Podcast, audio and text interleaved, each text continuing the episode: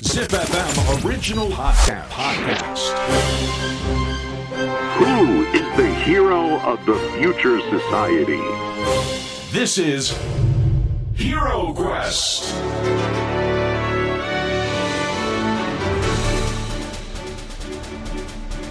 ポッドキャストナビゲーターの杉原杏里です。小林玲奈です ZIPFM オリジナルポッドキャスト「ヒーロークエスト」このプログラムは社会の課題を解決し豊かな未来をデザインするヒーローを探す聞く冒険プログラムですアンリさん今回もよろしくお願いしますよろしくお願いいたします。はい前回はあれですね、スタンフォードオンラインハイスクールの星さんが、はい校長先生が、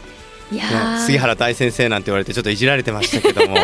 やでもすごかったですよねすごいですよね。やっぱりその個性だったりとか、いいところを伸ばす教育っうんていうのをシリコンバレーから始めて、でしかももともと教育は苦手だと、うん教すえるのは苦手だという人が気がつけばスタンフォードオンラインハイスクールの校長先生ですよ。ごい私だってもう羨ましくなりましたもん通いたいって生徒たちがね、はいやっぱり教育ってすごくなんだろうなその自分の自己肯定感もそうだしうん本当に礎になりますよねそうですねだから本当ねそれはもう皆さんぜひとも今例えば学生の子人たちがこれ聞いててくれたんだったら、う好んきな道に行った方がいいですよね間違いなくね本当に 心が選択するものをちゃんと選択した方がいいと思います、僕は不安です今目の前にいる小林玲 奈ちゃんが大丈夫大です丈夫です私人生楽しくやってるんで大丈夫ですちょよっと夏暑いからとかそういうのじゃないですよ そういねうのじゃないですよはいはいなのであの前回までの冒険ステージを、もし聞き逃しちゃったよって方はぜひぜひポッドキャストではい聞けるので、ぜチひェチェッッククししててみみててくくだだささいいさてヒーロークエスト今回の冒険のステージに進みましょうはいアンリさん私たちが進む冒険のテーマをお願いします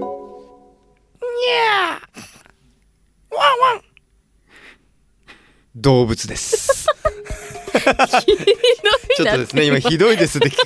ゃあそれでは今は回いお迎えするヒーローのご紹介をお願いします。はい、今回お迎えするヒーローは獣医師中村敦さんです。よろしくお願いいたします。こんにちは。いやね。まずね、うん、アンリ君声がいいね。ありがとうございま声す。がいいけど、まあニャンニャンとワンワンの下りに関しては、はいこの後 深くね、まあ反省会ですか。掘っていこうかなっていうふうに思い今日ま実す。はですね、僕、はいこの後も収録の後、はい敦くんと違うイベントで一緒なんですよ。えこの後ですか。そうなんですよ。あらこれ多分僕引きずるやつ です。よそしてずっといじられるややりつ。そうだな。あーいやよろしくお願いしよまろしくおす。願いします中村さん僕はですよねろしくお願いしま、すあの中村くんとは、まあはい敦くんって呼んでるんで、敦くんとは二三三年前ぐらいですかね。またこの方もですねまだゲストでは来てないんですけどうん。もあら脇くんっていう人がいまして、はい脇さんっていうのはまあ8人会って言って僕82年生まれなんですけども、はい一緒のグループでうん。今は神奈川県の理事おおを。していて、まあ、公務員が1%頑張れば個人がうん日本は変わるっていうふうに言ってるもう本当スーパー公務員なんですけどもはその方が紹介してくれてそこから仲良くなったっていう経緯があるんですよね。い。へえ。はい、で、はい中村さんのねちょっと淳君のちょっとプロフィールいいですかお僕願いしすます。北里大学獣医学部卒業後東京大学酪農大学で研修を経て2年間埼玉の病院で勤務医として経験を積みました2011年に TRVA 夜間救急動物医療センターの会員に伴い院長に就任2021年10月10日放送の「てってってってってってってってれれってて」「情熱大陸」でも特集が組まれましたと僕これ見てましたかね後でこの話も触れましょうはい。で2022年4月にアルダに参画日本獣医救急集中治療学会理事長え知らなかったすごい人呼んじゃったやばい。もうワンちゃん猫ちゃん動物ちゃん飼ってる方からしたらもうすごいですよスーパーヒーローですよスーパーヒーローですね。まずはちょっと触れていかなきゃいけないとこたくさんあるんですけども、はい。サクッと情熱大陸のとこだけ触れますかいやでも早ね、速アンリ君ね、この情熱大陸といえば、この熱じゃないですか。はい今日ね来る時、うん38度ぐらいですよ東京。すごいですよね今日ねこれね熱中症が起こります。はい。本当にワンちゃんも猫ちゃんも熱中症があの起こるんですけど、うんまあ、僕らはね暑いと思って水飲んだりだとはかいできるんですけど、彼らはな自分で行くってなかなかできなかったり散歩中にね、うんうんできなかったりするので本当にこの時期熱中症ってなくなっちゃう病気なので元気な子がね、うん全然元気な子が交通事故みたいな感覚でなくなっちゃうんですよね。ねやだやなだので本当にこの暑い時期だけのお散歩とかはぜひ気をつけるアウトドアとかも1個アドバイスがあるとしたらあのアスファルトを5秒ぐらいうんこう手で手のひらで触ってもらって熱ってなるようだったら散歩やめた方がいいです。へえ大事な情報で皆5さん秒ルールっていうふうに呼んでこれは知らなっかった3秒ルールはねよく聞いたことありますけ どね食べていいから違う違う違う違う違う違5う秒ルールそええうそれだとで彼らの、まあ、鉄板の上を歩いてるようなもんですよね、うんではい僕ら頭で、まあ、サウナとか行くと分かるんですけど、この辺で温度感じるんですけど彼らはもうその鉄板の真上を歩いてるんで足元の方が温度ってめっちゃ熱いんですよやばいやばいもうみなんんなで気をつけ感て覚がね全然違うというかしかも彼ら毛皮を着てるんですよね、はいまあ、ダウンジャケットを着てるようなもんなんですよね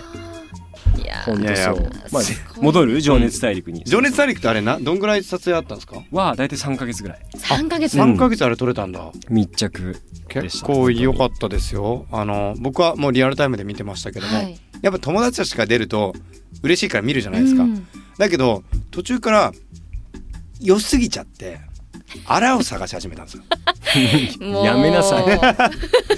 でどこが嘘っぽいかなとか、い荒探荒し探しがすごいかすらいませんそんな感じでね、あの今日は中村さんをお迎えしてありがとうございます。まあ、この犬猫というだけではなくて、はい僕らにとってかけがえのない動物だったりするわけじゃないですか、うんそういう中でどういうふうに寄り添って生きていくかまた今抱えている社会課題だったりとかっていうのをちょっとフォーカスしながらその中村先生の先生初めて 言った淳君のその目線、うん視線からその課題をちょっとあの解決してもらいたいなと思いますので今日よろしくお願いしますよろしくお願いします。まずその獣医師のお仕事って改めて簡単に言うとどういう仕事なんですか、一般的に皆さんご想像されるのは、まあ町の獣医さんというか動物病院の先生ですよね。で、あの基本的にほとんど多いのがワンちゃん猫ちゃんを見られる獣医さん。うんうんうんであと少し特殊になってくるとウサギさんだったりだとかハムスターとかフェレットもそうかもしれないし中にはカメとかヘビとかうんううんんまあ、そういうそれも動物で僕らの守備範囲なんですよね。であとはまあ牛とかえちょっと待ってください馬とか守備範囲なの亀とかもそうだよえー、知らなかっだたったら魚もだよ。魚もうん、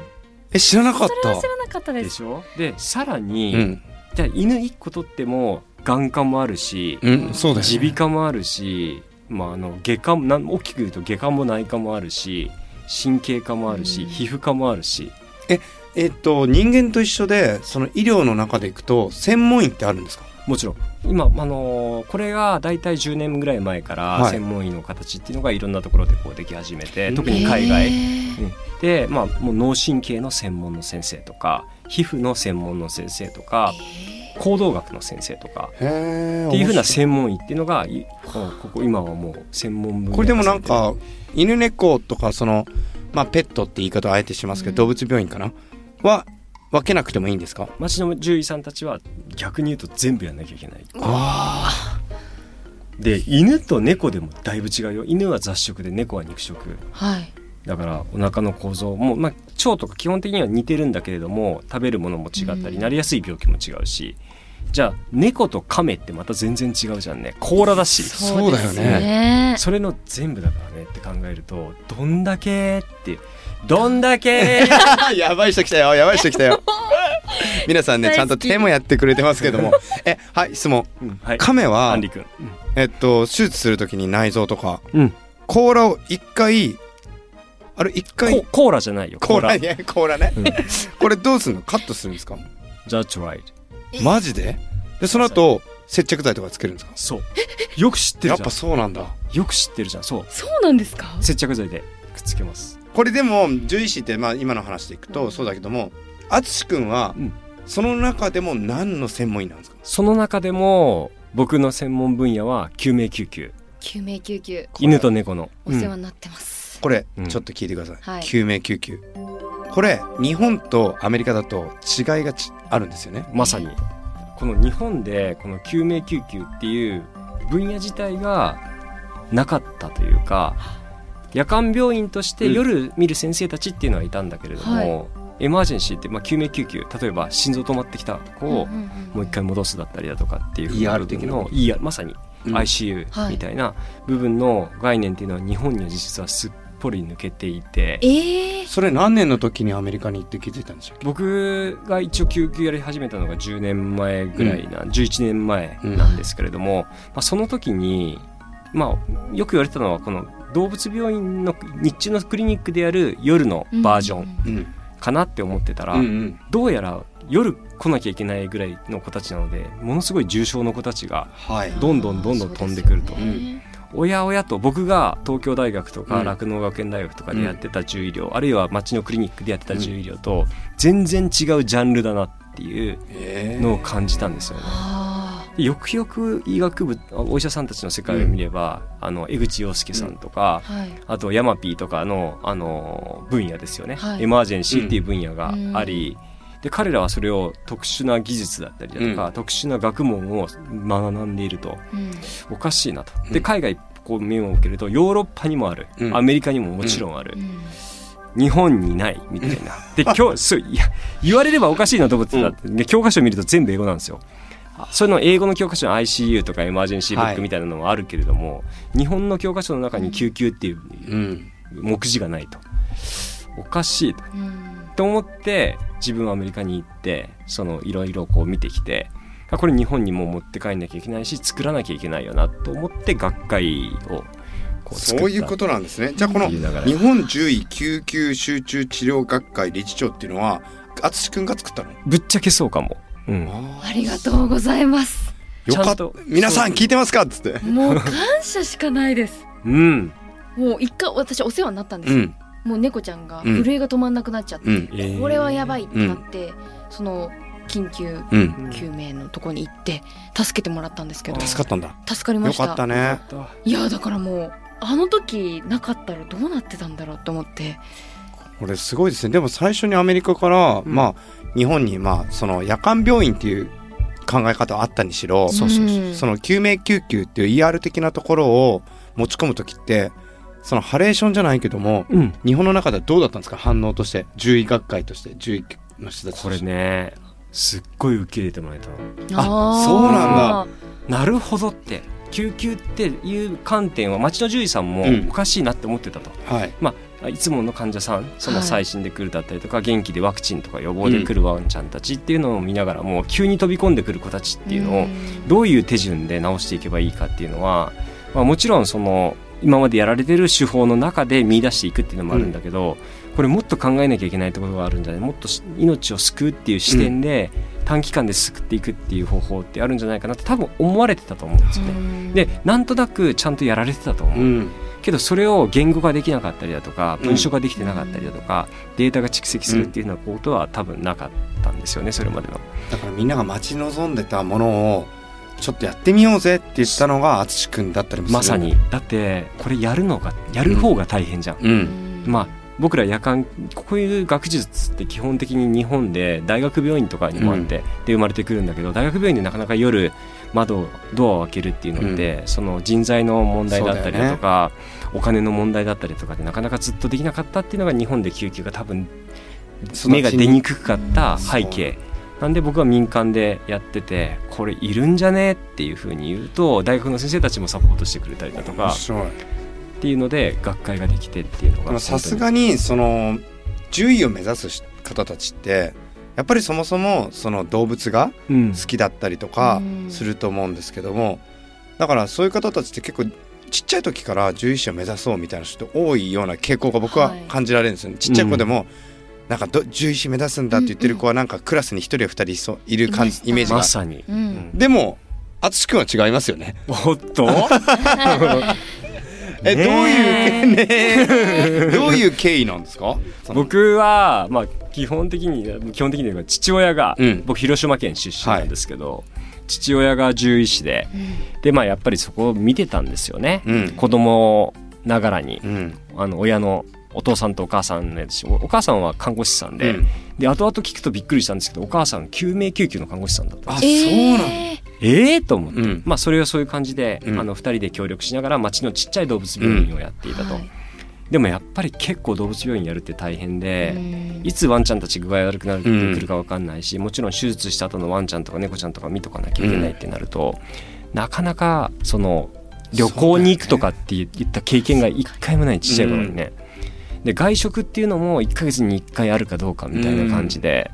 であとは時々やっぱなくなってくるなくなっちゃうとこうう、ん泣いてる飼い主さんの声がうん。実家の1階でやってるんで聞こえたりだとかするとちょっとなーって。うん。なんかなーっていうのもありながらもまあね反抗期とかもありながらちょっと違うんじゃないみたいな感じで、ずっと僕はバスケットボールに命を懸けていたっていう、まあ、ちょうどねスラムダンクの世代あですのまね。まさに花道先生とうん。桜木花道先生ねルカワ楓桜先木生花道を先生って呼んでる人初めて聞きま した。安西先生からあ。そっかそっかそっかそっか そっかえあそうなんだでもそんな中で、まあ、そのバスケットボールへの愛情というかうん注いできた中で、ちょっとね逃げよね勉勉強したくないとか、うんああなりやりたくないみたいなところからでもやっぱり育ってきた環境でもはやその獣医師の人たちが最初に越えなければいけない壁だったりとか、うん知らなければいけないものっていうのを幼い時から知ってるっていうわけだから、なるほどもはやイグザムというか試験はクリアしてるわけですよね。なるほどほとんどの人たちがそこをクリアできないっていうか最初に当たるわけじゃないですかそ仕の壁に事に出てから、うん現場に出やてっから、とね、わかるわけわけじゃないなるほどだからそういう意味ではもうそれを踏まえて今獣医師やってるってことはちょっとステップ違いますようね、ん本当だね今今日初めてそう言われて気づいた本当 にでも実際そんな気持ちをクリアして多分自分の中でイグザムをねエグザムをこうクリアしていく中で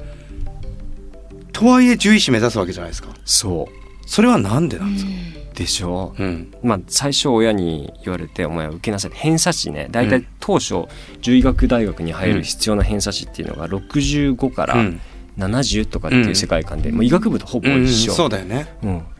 で僕じゃあ大高校3年生の時に偏差値ってあの、まあ、自慢じゃないんですけど36、いや自慢の仕方うん 確かあれじゃないですか36う名前書いたらはい取れるやつ、名前書いてもあんま取れないむしろ低すぎ てずっとバスケットやってたんで、うんもうバスケット命だったので、実業団かなって思ってたりうんしたこともあったので、なのでもうねもう勉強はいいとうん僕はこっちで行きますともうこれでパイオニアバスケットボール界のパイオニアで、行きたいよねっていうふうに宮城だとねえもう田臥君とか、はいもうちょっと下の世代能代いた高校とかねそうそうそう能代でねいたんでああいつかね彼とやり合う時が来るかもしれない、 すごいなみたいな、うんはいうんそっちだよねみたいな感じで膝怪我するの。うんでそういうそういう挫折があり、うんでその36でその面接に突っ込むとうんいうところで。えあさその大学にあね大学にねまあで父親が同じ麻布大学っていう獣医学系の大学だから、うんお前受けてみろって言われた時に、うんまあここだけの話、うん大丈夫ここだけの話これラジオでねそういうことか、うんみたいなね、うんうん高校生ながらに、 はいうん親父が獣医で、うん僕が、まあ、偏差値36しかも母校での受けてこい母校でああそういうこと かっあんちゃんみたいな言い方してるけどねていううんはいのでもう綺麗に落ちるのねあ落ちたんだスカーンとそんなに世の中悔しくて甘くないと甘くないとはいちゃんと落ちるのちゃんと よかった落ちて落ちてよかっちゃんとた落ちるのよね、うんやっぱり、うんうんでそれであのやっぱ悔しいと僕は負けず嫌いなんで、うんであの受験をしてうんなんとか受かるっていう風なところなんで悔しさでとりあえず大学に受かるっていううところ、んで1年生の時はねあの当時あの「ドラゴンアッシュ」とかうんこう流行っていて、うんあのジブラ先生とかね、渋谷界隈をね公わ開せてなたんとかとかの時代そうですそうはでいすそうです、言わせてた時代で、うんまあ僕もねあのガシャガシャの黄色いあの、シャカあのシャカシャカしたやつとアフロヘアでこんなでもう趣味サーフィンみたいな感じでもうガンガン行ってた、えでも1年生の時も授業も受けないし、まあ授業っーて虎じゃんほぼうんほぼ虎じゃんそうそうそうみたいな感じでやっていた時にあもうやっぱり俺10位じゃないのかなと思って、うんうん音楽業界かなみたいな、うんなんか安易だなそう結構安易なって、うんうんでもやっぱそこに友達がいてすっごい、うんでこいつらと一緒にいたいって思いながらも続けていったら、うんまあ、研究室でも素晴らしい先生に会って、うこの先生のはことはもう素直に飲み込もうとうんでその先生にも東京大学に行けって言われてっていう感じで、もう人がどんどん僕をもうこうさせた育ててくれんだ本当にいや面白いなあのこのラジオね、うんじあのポッドキャストに来ていただけるゲストの方たちって意外に皆さんすごいことやられてるのに、うんそんなに自分で決めてないっていうかそうなんですよね意外にあそうなんだそう周りの人たちが環境が作ってくれてたりとかしてないですかなんかそんな感じしませんか共通してますよねしてますよね、はいまあ、でもその時その時はめっちゃやるけどね、うんわかるうんうん花道先生を崇拝し、うんねえ花道先生になっちゃった桜木先生じゃねえんだ桜木先生かを崇拝し、ね、ジブラ先生を崇拝し、でその後もあの何先生ーんジブラスジブラで先生そのその次はその次はうちで先生ってちゃんと僕があねよかったそのその人をちゃんと言ってあげてください うちで剛先生もねあの僕の本当にあの恩師ですけどそういう先生とか友達うんとかが本当にもうこう育ててくれたっていいうやー面白い感じよかったねでもさっきのさはいお父さんの母校だからとかさ、はい面接受けたらでさ受かってなくてねいや本当ですね本当にもうこのポッドキャスト自体にすごいクレームきますよ、延長炎上ですよなんだこれはーっつってヒーロークエスト動物との暮らし編は次回に続きますお聞き逃しなく Hero Quest.